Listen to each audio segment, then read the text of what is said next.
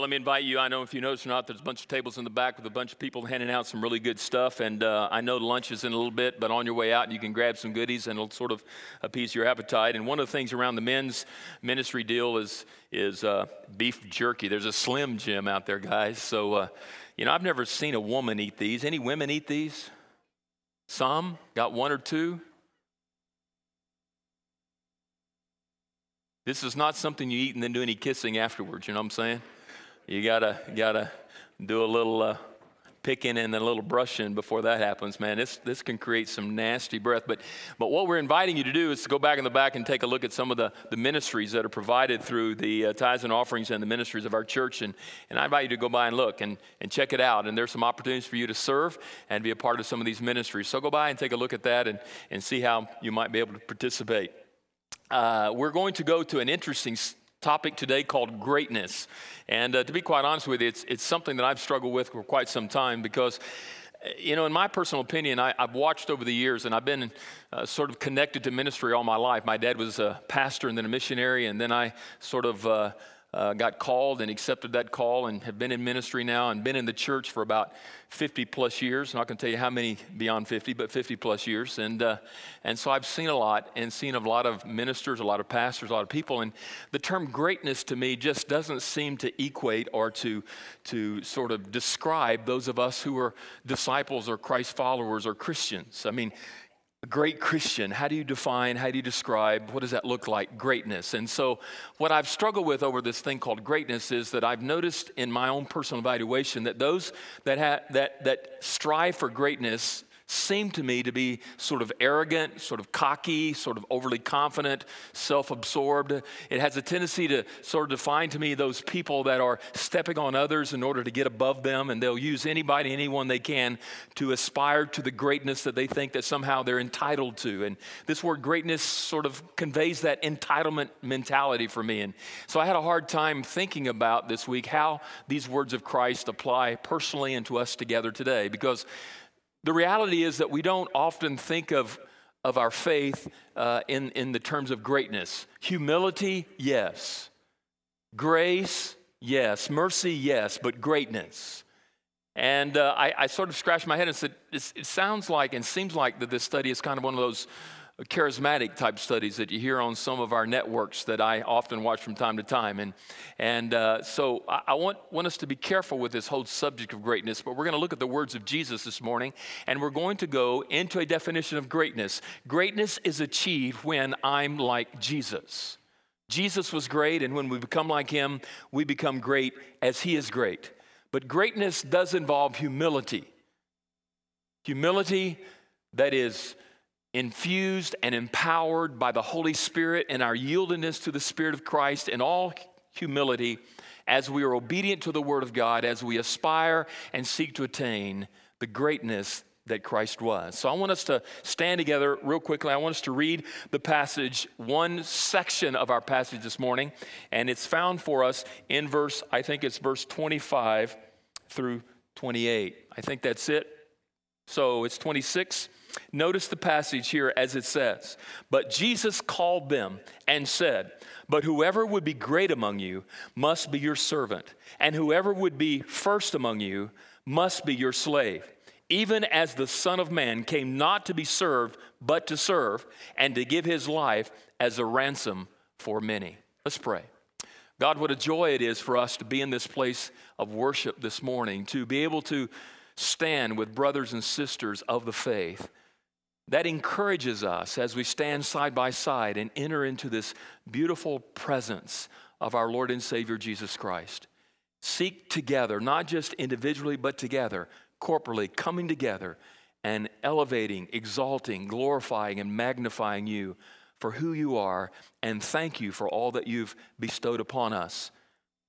Unmerited favor. For we were saved by grace through faith, and that it was not of ourselves, but it was because of the gift of your Son and through faith in him. So it's in his name and it's through the power of his resurrection that we boldly enter into your throne of grace today. And we exalt, we elevate, and we praise you this morning. And now, as we come to the time of opening your word, I pray that you would open our hearts to be receptive to the realities and the changes and the transformation that you would want to bring. Open our minds to different thoughts and aspects about this whole concept of greatness. For many of us, honestly, probably struggle with greatness. We all do. Some of us, like me, would want to be and want to claim to be so humble that we would not want to seek or aspire to be great, and that we would sort of, you know, put a put a damper on that and not talk about greatness. But there's some of us that so aspire to greatness that that's our only quest. And because of wrong definitions and wrong models, we aspire to the wrong goals and we have the wrong values. And so wherever we are today in this aspect of being great as you are great and being a great servant, that you would humble us, that you would fill us with your Holy Spirit and the inspiration that comes through that Holy Spirit. And I pray that you would help us leave this place this morning to aspire to become like you, Jesus, great. Not just great by the world's standards, but great by your standards and God's standards. For greatness is measured through servanthood, through service, through sacrifice. So help us see and understand more clearly how we struggle not only with our culture and with our own carnal natures and with the temptations the enemy brings into our lives, and conquer this aspect of greatness and to model greatness as your son Jesus did. Enable us and empower us to do that. By your Spirit, we ask in Jesus' name. Amen. Thank you. Please be seated. Greatness is uh, something that I think all of us should hopefully aspire to have.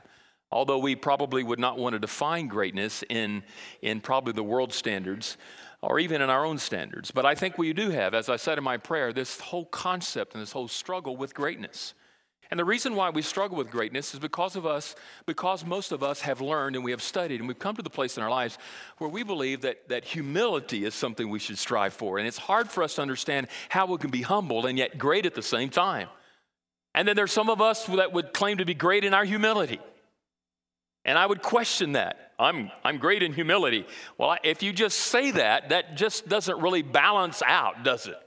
For who of us would claim to be great in humility? But that just doesn't sound right. It sounds contradictory. Humility doesn't declare greatness, does it? And so we would have a tendency, I think, to shy away from this whole concept of striving to be great as Christ strives to be great. Then you you sort of culminate all of that with this whole culture that we live in that somehow has defined greatness in these unnatural, unspiritual terms. And some of it has even crept into the church today, where many in the church are defining greatness by the world standards, by the world model.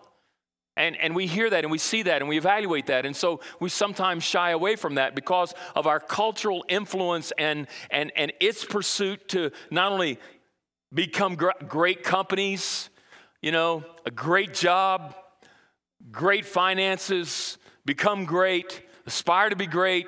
So there are seminars and books and all of that that sort of culturally help us in the natural grasp this whole concept and this aspiration to be great. And so we we we look at that, evaluate that, and we say, you know what, that's not really for me as a Christ follower. We, but the culture continues to influence that.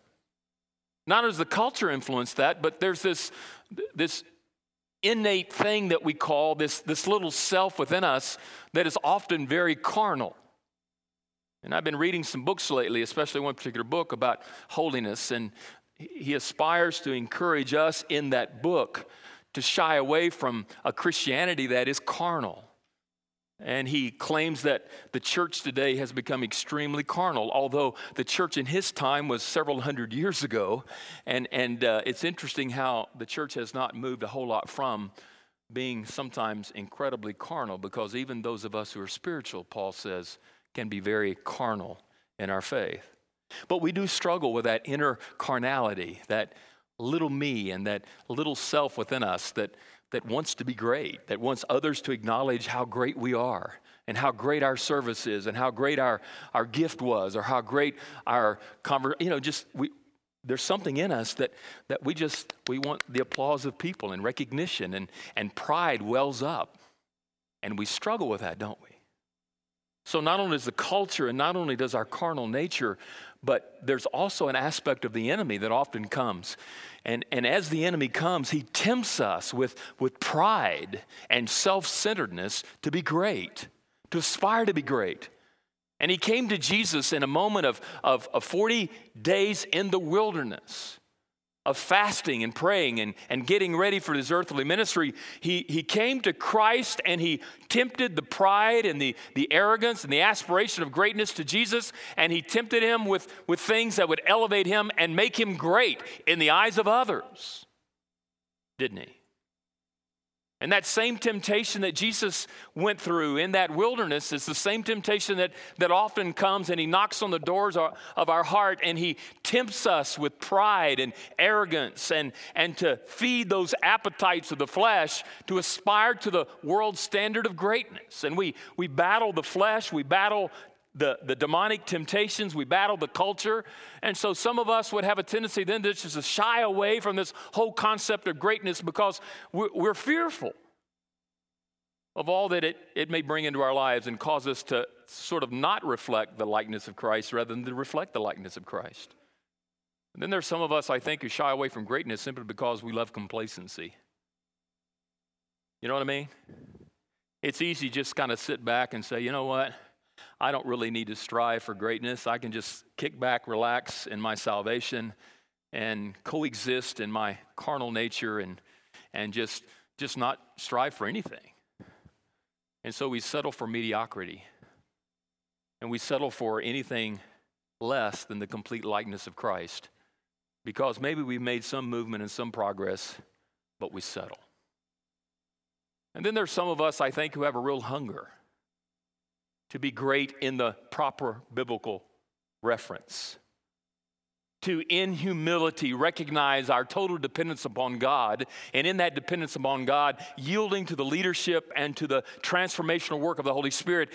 In obedience to the Word of God, we, we are striving to become great because we know that the one that we're following was himself great.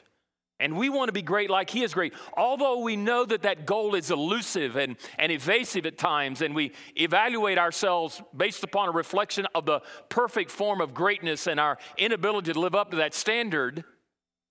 We still, we still want to move toward that. And we have the right model and we have the right motive for wanting to aspire to true greatness because our Savior was great. And so I want to look at this concept of greatness because it is here that we find in our text that the disciples have this insatiable desire to be great. And it's interesting that Jesus does not rebuke them for this desire to be great. Instead of rebuking them for their desire to be great, because I think Christ wants all of his disciples to be great as he is great, he comes to them and, and he defines for them exactly what greatness looks like. And he says, greatness is, is looks like me. For I have not come to, law, to, to, to, to be an authoritative, proudful, boastful recognition. I've come to describe and define greatness for you as someone who is a servant, who sacrifices his life for others, and someone who gives rather than takes. And so he redefines this aspiration, this pursuit of his disciples should be great. But let's take a look at the text. It's interesting in Matthew chapter twenty, as we begin with verse seventeen, Jesus discloses this proper standard of greatness. He reveals himself to them. Here, I am great. And here's, he, he's not doing it to boast or to, to elevate himself. I mean, he is the Son of God. And so he, he's not boastful as we would think. He's not, he's not proud, pr- uh, prideful as we might conclude, but he's simply saying, I am the perfect standard. Because he is perfect, then his motives are perfect. And so he elevates himself and he discloses himself as that beautiful model of perfection. In other words, he's setting the table for the disciples and what's about to take place. So let's take a look at verse seventeen. And as Jesus was going up to Jerusalem, he took the twelve disciples aside, and on the way he said to them, interesting, in verse seven, it begins to talk about Jesus is going up to Jerusalem. If you read the passage and know anything about the context, Jesus and his disciples are in Jericho, and they're heading west to Jerusalem. And you said, how is it going up to Jerusalem? Well, Jericho is one thousand feet below sea level, and Jerusalem is twenty-five hundred feet above sea level. So even though it's twelve miles west from Jericho to Jerusalem, it's an uphill journey all the way. And I kind of laughingly thought about the Christian journey. How many of us would describe our Christian journey, our pilgrimage, as an uphill battle? Is it an uphill journey? I mean, I keep waiting for the, the downhill, downslide. You know, you can put it in neutral and just, just kind of glide. It doesn't ever seem to be reality in my life. I don't know about yours. And so it is, it is an uphill journey, isn't it? And, and this twelve miles is uphill all the way. Kind of like coming from Oklahoma to Wichita. It's just uphill all the way. And so as Jesus was going up to Jerusalem, notice he takes twelve of his disciples. These are the twelve in the inner circle. And, and the idea is that Jesus is traveling from Jericho to Jerusalem, and he has an entourage with him. More than just the twelve, there are others who are there. And, and they're, they're making this pilgrimage going west towards Jerusalem. I know that's north, but let's pretend that's west, okay? So he's going west, and he's going to, to Jerusalem, and, and he has this entourage. It's the twelve disciples, but it's probably couple of dozen other people, maybe more. We don't know how many, but there's a large crowd going with him. And so they're making this journey, this twelve mile hike up the mountain to the city of Jerusalem. And he brings his disciples to his side. He gathers them sort of away from the others. Now, I can imagine this must have been hard to do. I mean, you've got a large entourage following you to Jerusalem, and now Jesus wants to have a little moment alone with his twelve disciples because there's a key principle that he wants to teach them. And he gathers them around him, and they sort of, maybe they walk ahead of the crowd, maybe they walk behind the crowd, maybe they go to the left or the right, but we don't know. But he, he gathers them around so he can have an intimate, personal conversation because there's something intimate and important that he wants to communicate to his disciples. You know, there's some messages, I think, that are intended only for his disciples. And this is one of them, especially the inner circle. And so he brings them aside, and they are walking with the group, sort of huddled together toward Jerusalem, and the others are either ahead of them or behind them or to their left or their right. But there's an intimate time where the disciples are coming together. Now, notice what happens. Jesus says these words, "See, we're going up to Jerusalem. As the Son of Man will be delivered over the chief priests and the scribes, and they will condemn him to death and deliver him over to the Gentiles to be mocked and flogged and crucified, and he will be raised on the third day." I mean, this is the gospel in the nutshell here, isn't it? He talks about his destination in this text, and he's saying, guys, I, I, I want you to see this. And this word see is a huge word. He said, I want you to pay close attention to what I'm about to say because this is strategic. This is important. You need to listen to the message that I'm saying to you.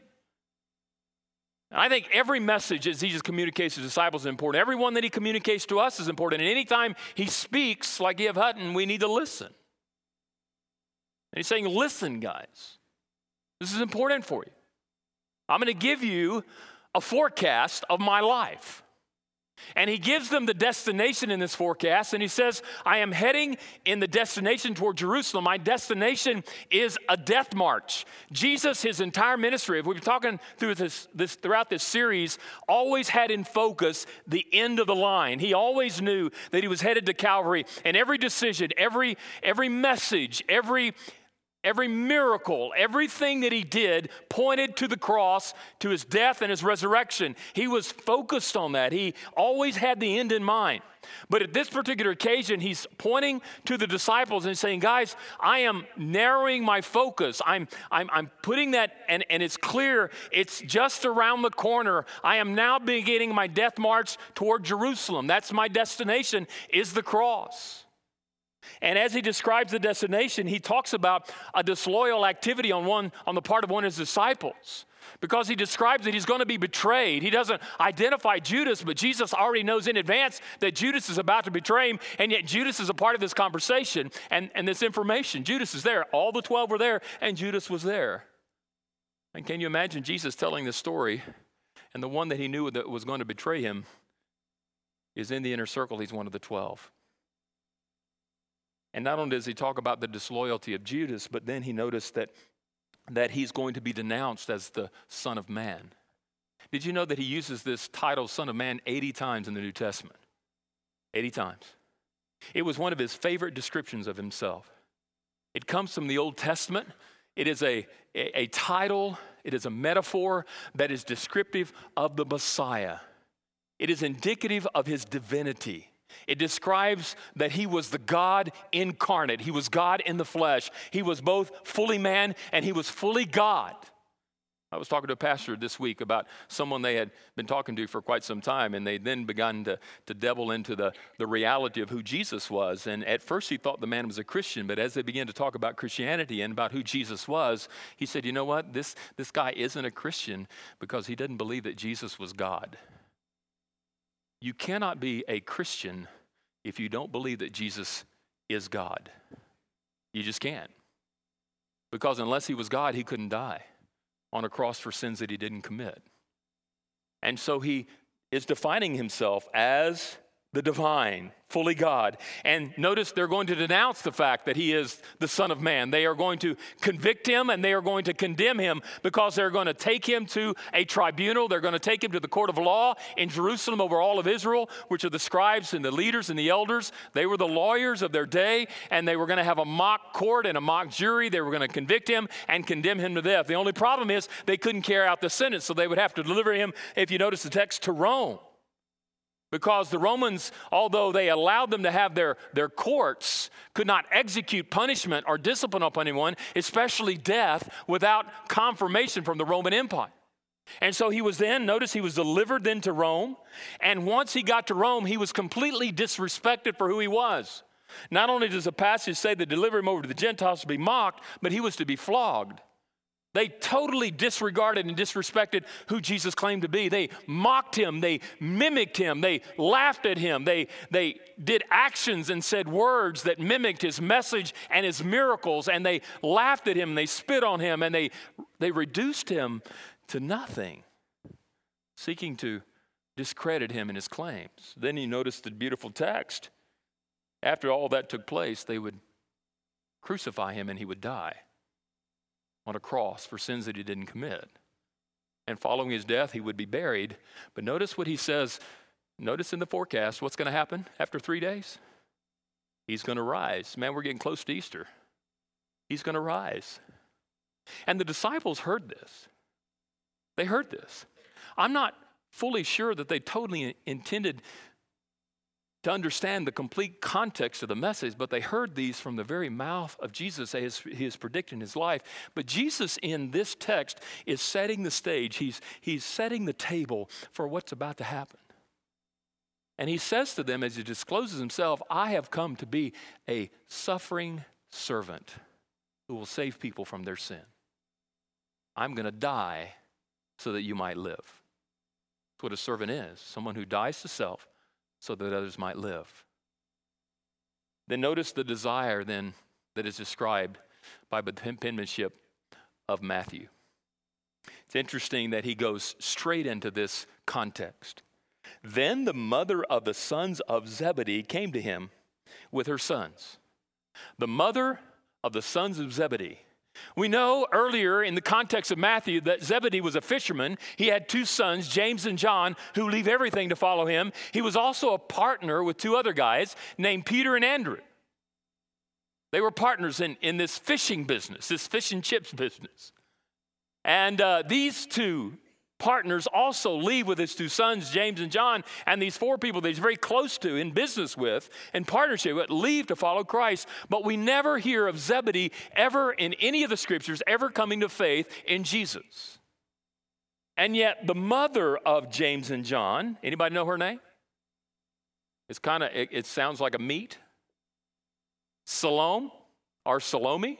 If you want to say salami, that's the easy way to remember it. Salome, we know by Scripture, eventually becomes a disciple of Christ. But she's the mother of James and John. And so now we see in the context, possibly, we don't know for sure, but Salome, the mother of James and John, is in the crowd following Christ from Jericho to Jerusalem.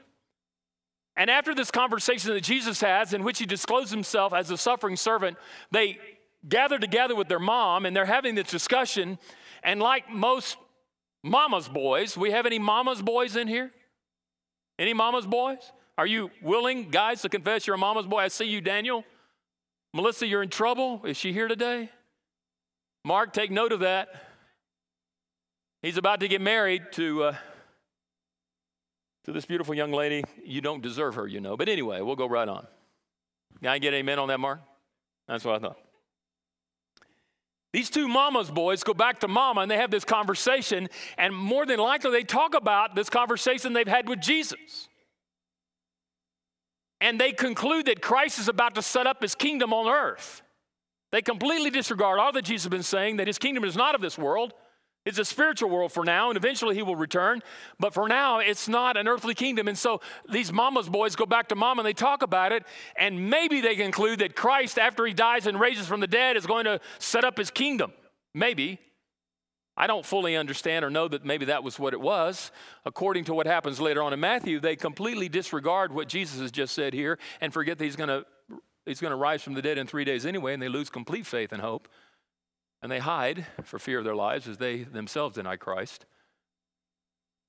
But they believe, mistakenly, that Christ is about to set up an earthly kingdom. And what mother in here doesn't want her sons to be great? Any mother in here, would you testify, I do not want my sons to be great men? Not a, not a single mother would say that. And this mother wants her sons to be great. And she takes the boys, maybe by arm, I don't know. We're going to go see Jesus. Now, the scripture says that she went with them, with her sons. So you know by Mark chapter ten that there was a there was a conspiracy here with the two sons and the mom. And, and Mark says that the boys were the ones who asked Jesus for this position. But in Matthew, he claims that it was the mother who said it. So which one? I think you put the two together that mom probably asked of the Lord, but the sons were conspiring with mom. While she was saying these words to Jesus, they were, amen, right on, mom. Go to Jesus and, you know, get us a spot. And what mom's not going to go to go to bat for her son, right? That's probably why all the sons, every time you see them, they go, hi, mom. They don't ever say, hi, dad. You feel short-sighted, guys? Yeah. So I don't know what's up with that, but it drives me crazy all the time. I just want one guy to say, hi, dad, thanks, dad. But it's always mom. They even got commercials about mom now. They, what are we, chopped liver guys? Anyway, that's where they all say, mom ain't happy, ain't nobody happy. They don't care about dads. Anyway, so they go to their son, with her sons. Notice she kneels before him. She kneels before him. Now, kneeling is a common custom. It's a courtesy of someone in authority or someone over you. You kneel and you bow before them. I get that. But I'm convinced that Mary, as a disciple, is kneeling before Jesus in, in an act of worship. She's recognizing the sovereignty and the authority of Jesus to grant her request, and she's bowing before Christ, and she's kneeling. She's worshiping him. But unless we conclude that this is an act of worship that is a good act of worship, I'm going to remind you this is an act of worship that is not a worthy act of worship. Why? She comes to Jesus and bows before him to receive, not to give. She's coming and kneeling before Christ to get something from him. And there's a lesson on worship that I think we need to learn here, that when I come to the place of worship and I bow before the King of Kings and the Lord of Lords and I worship him, I come empty-handed. I don't come with an expectation of receiving anything from him. For if I come and worship him with an anticipation or an expectation to get anything from him, and that now he owes me because I've worshiped him, I have worshiped him falsely, incorrectly, and that is unworthy worship. Because what we do in here and what we do on a personal level and our time alone with God to worship him has nothing to do with us, and it's all about him. And when we elevate him and exalt him and recognize him, we, we come empty-handed and we open our fists and we expect nothing in return. That is honorable worship. And yet we come and we worship and we walk out here on Sunday and say, now God, you owe me because I've worshiped you. You need to be good to me this week. You know, if you got everything that you deserved, you'd be hellbound right now. And any, any act that God bestows anything on you is by grace and grace alone. You don't deserve anything. And, and this Salome comes and she bows with the wrong motive. Because she says after she bows, she asks him for something. She bows and said, oh, by the way, I need something. One of the scholars that I read, I like what he said. He said, he said Salome is asking for uh, um, a blank check. Hey, God, will you, hey, Jesus, will you give me a blank check? Because the request here is is somewhat of a request that, that is just open-handed. It's it's it's it's non non-descriptive. It's just, will you do something for me? Will you do anything for me? Will you give me a blank check? Will you do whatever I ask? Will you meet whatever need I think I may have? And notice Jesus says to her, what do you want? Now, Jesus is not clueless to why she's there. We know by Scripture that Jesus knows the intent of the heart. He's, he's read many other people's minds. He knows exactly what her intent is and the reason why she's there. And so Jesus is ask, simply, I think, asking the question, and he's saying, hey, Salome, I want you to become honest with me.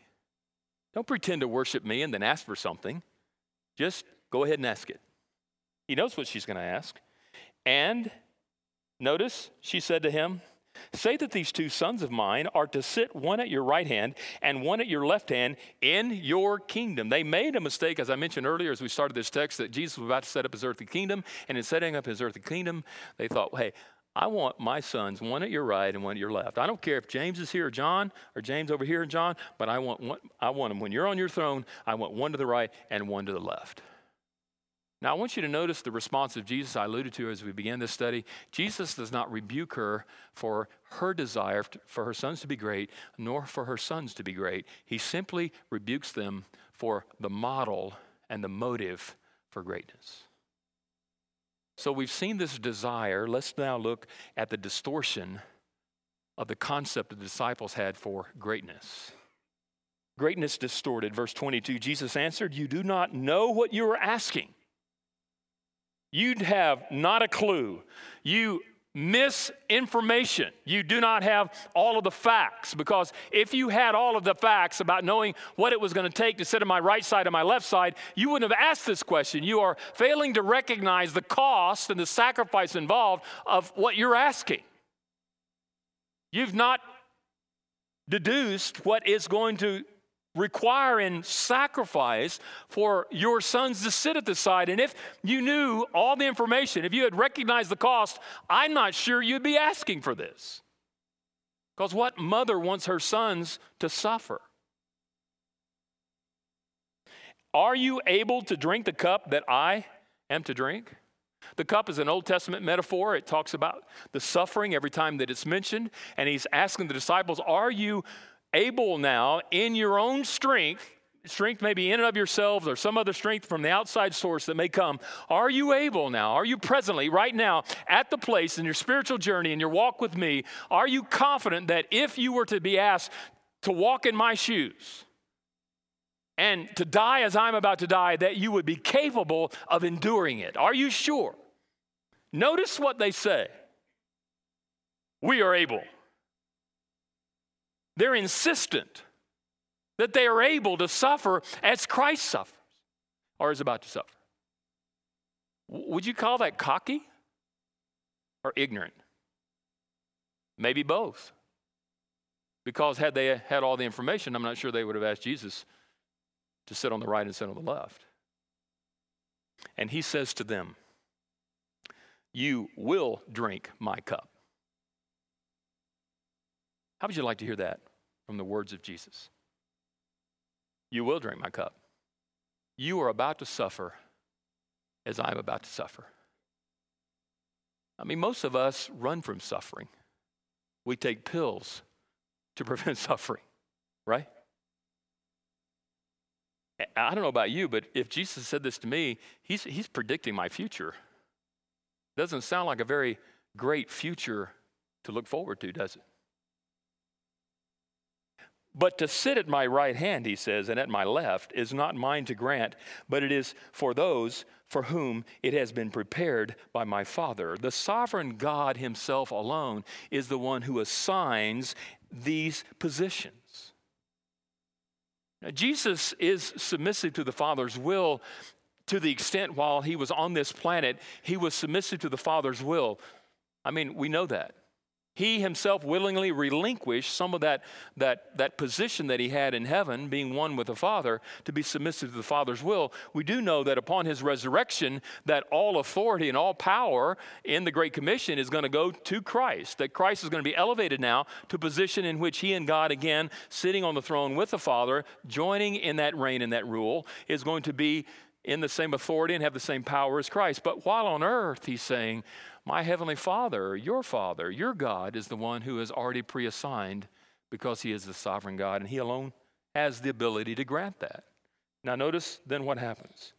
And when the ten heard it, they were indignant at the two of them. The word indignant means angry. It means that they were filled with pride.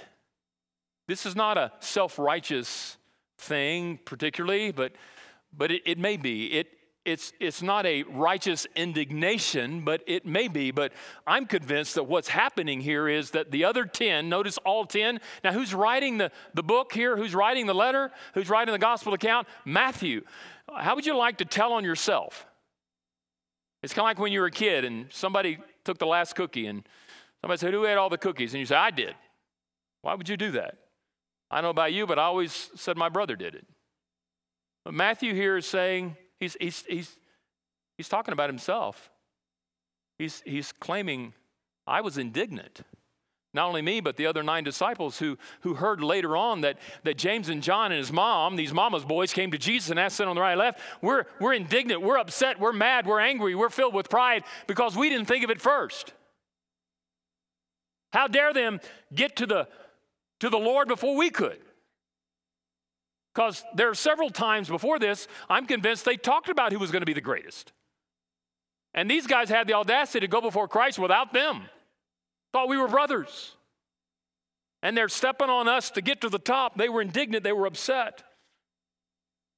They had a distorted concept about what greatness was and how you achieve greatness, because they themselves wanted to be great. And I think they were saying, you know, had we had the opportunity, we would have stepped on them in order to get to the top.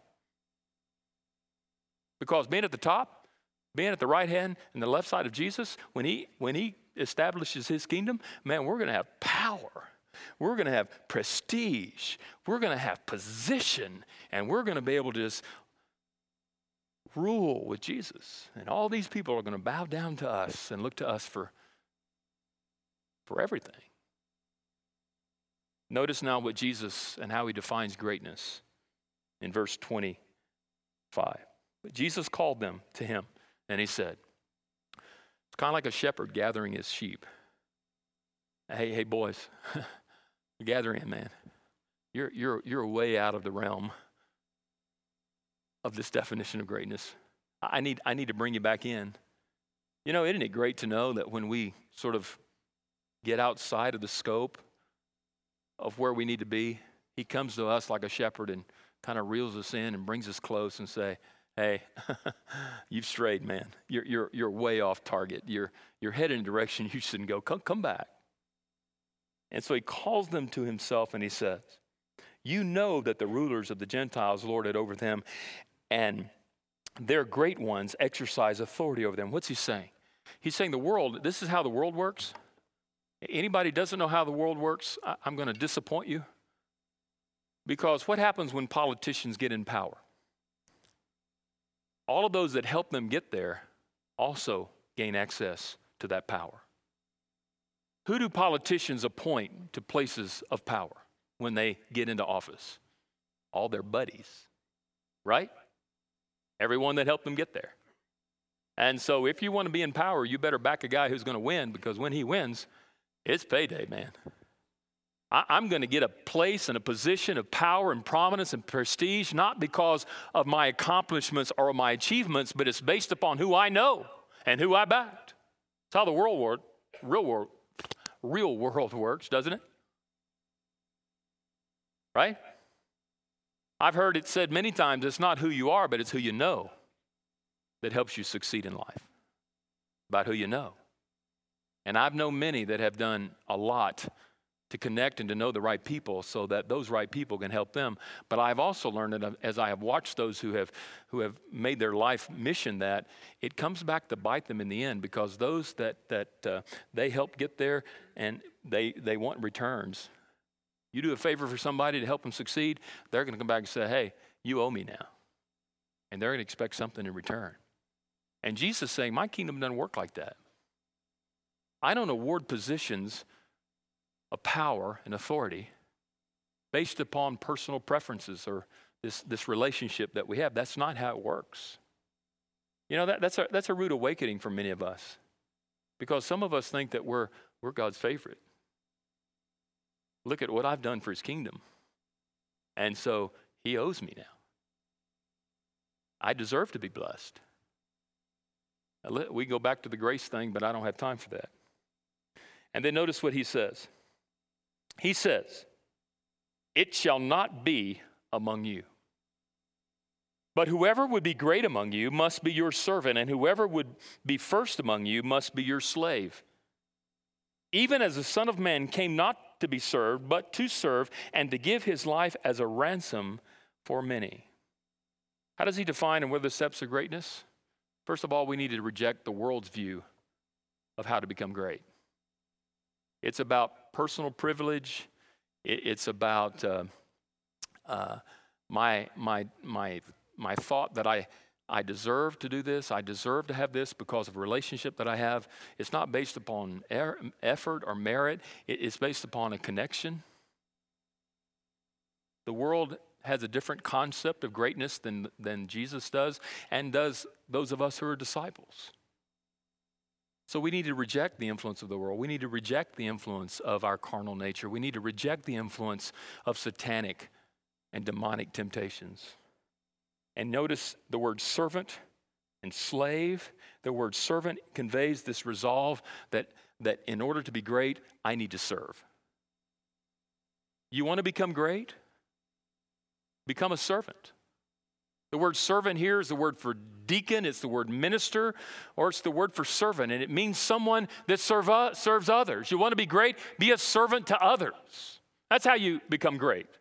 Is that how the world defines greatness?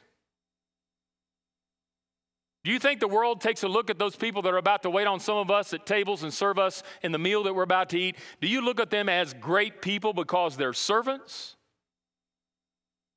Most of us do not attribute, nor do we, we, we maximize this concept that those who are servants are the greatest. And yet Jesus says the greatest are those who serve. Not only are the greatest are those who serve, but the greatest are those who are the slaves. In other words, he's saying that he wants us to recognize that we die to our needs and we elevate the needs of others above my own. And yet most churches don't operate like that. Most of us come to church expecting that our needs are to be met even at the expense of others' needs. Right? And yet Jesus says that a true servant, a true person that is pursuing greatness, dies to themselves so that others might live. Why? Because if you notice the text, we are to reflect the likeness of Christ. Greatness reflects the example of Christ. For Christ did not come to be served, but he came to serve. I mean, who are we to think that we are to be served when Jesus, the Son of God, who is divine, who is God in the flesh, perfect in every way, says, I did not come to be served. I mean, you would have thought that he should have been served and should have demanded and deserved service from everybody. He is God in the flesh. He is the Son of God. Yet he says, I came to serve, not to be served. So who are we then to demand to be served? And yet I find that most of us, myself included, we prefer to be served rather than to be a servant. You know, when I stay in a hotel, I don't like these, these hotels that come with, with free breakfast. I just don't. People are touching stuff and their hands are dirty and there's germs everywhere. Nasty. You know what I'm saying? And they're, you know, oh man. I was at a, I was at one of those all-you-could-eat things one time, and I kid you not, I was standing with a, I was sitting with the pastors at a table, and I saw a lady got a spoon, put it, and put it back, and then then went to another something else. Yeah, that's when I made the decision. I'd never else, I'd never eaten one of those troughs again. You know what I'm saying? It's a trough. And uh, but for breakfast, what do I like to do? I like to go to a hotel where you sit down in a breakfast and you get served. I like somebody to pour my coffee. I do. I like somebody to bring my stuff. You know, I had to make my own breakfast today. Patty's out of town. I had to clean up after myself. And, oh, uh, but, but I like to be served. You like to be served. Don't you? Come on. Don't you? Everybody does. Everybody. But we need to appreciate those who serve us today and every day. Really, we should. But often we don't. But Jesus says, let me turn it upside down for you. It's better to serve than to be served. Why? To be like me. Let's close with these quick points, and I mean quick. How do I achieve greatness? I need to secure the right standard. If you don't have the right model, you're going to be in trouble. And Jesus is our model. Number two, I need to exercise self-restraint. You know, there's something in us that wants to be served. And there's nothing wrong from time to time for others to, to serve us and to wait on us. And I, I quite find it hard for people to minister to me. I don't like people to minister to me. I just don't. I, I reject it sometimes. I do. And some of you who have tried, you know. I, I, no, I don't need anything. Don't do it, you know. Um, It's a false humility, I get it, but it's just a pet peeve I have. But we need to exercise restraint then, I think, with this insatiable appetite to be served, because there's something within us, and there's this cultural influence, and there's this demonic, this demonic temptation that comes, you deserve to be served. It's all about you. And then thirdly, I think we need to render the cost of service. Because whenever we decide that we're going to follow the model of Christ, we need to understand that every time we become a servant, there's a cost involved in that service. And it's going to require something of us in order to serve. And some of it may be some humble pie. Because there's something humbling about serving others, especially when it's not recognized and especially when there seems to be no gratitude. And most of the time when we serve, there is no gratitude. And so we need to be we need to be, we, we need to be willing then to, to just offer that whatever cost, whatever sacrifice involved, and and letting it go, expecting nothing in return. I had a lady who called me, uh, an old friend of ours, and this person's always in financial, always needing financial help, and and Patty and I don't help them.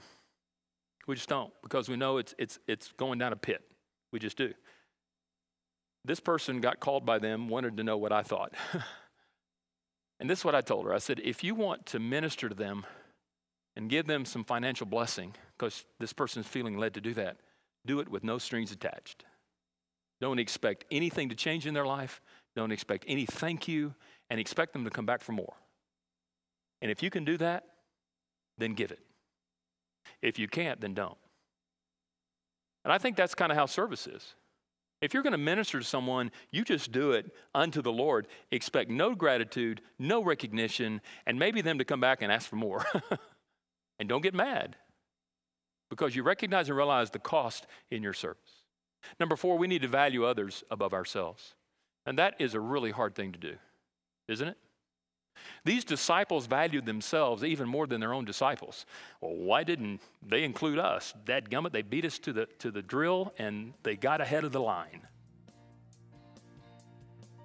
Rather than, you know what? If God wants to, to bless them, great. Because when we elevate others above ourselves, it's easier to serve. And then lastly, we need to execute Christ's likeness. When we're like Christ, is when we serve. I don't know if you noticed the crossing, the serve. How do I achieve greatness? By serving. Why? Because that's how he did it, and that's how we should do if we're to follow him. Let's pray.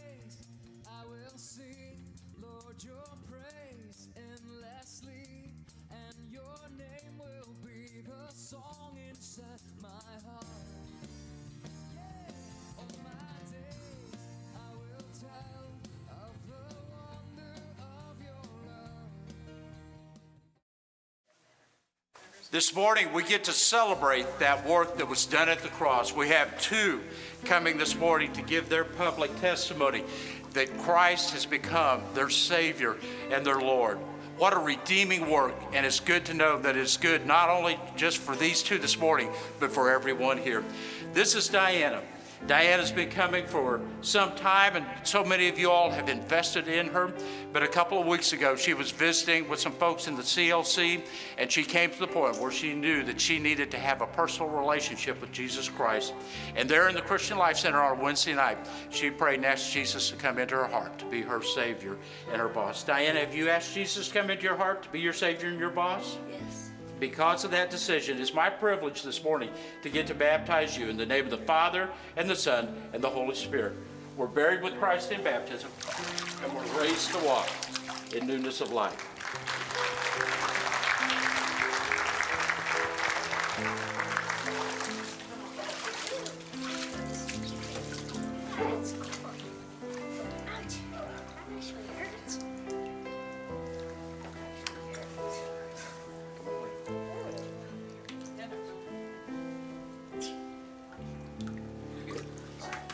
This is Robert, and I know Robert has a lot of family members here this morning, so if you're part of Robert's family, would you stand? I've got two of them back here with us this morning.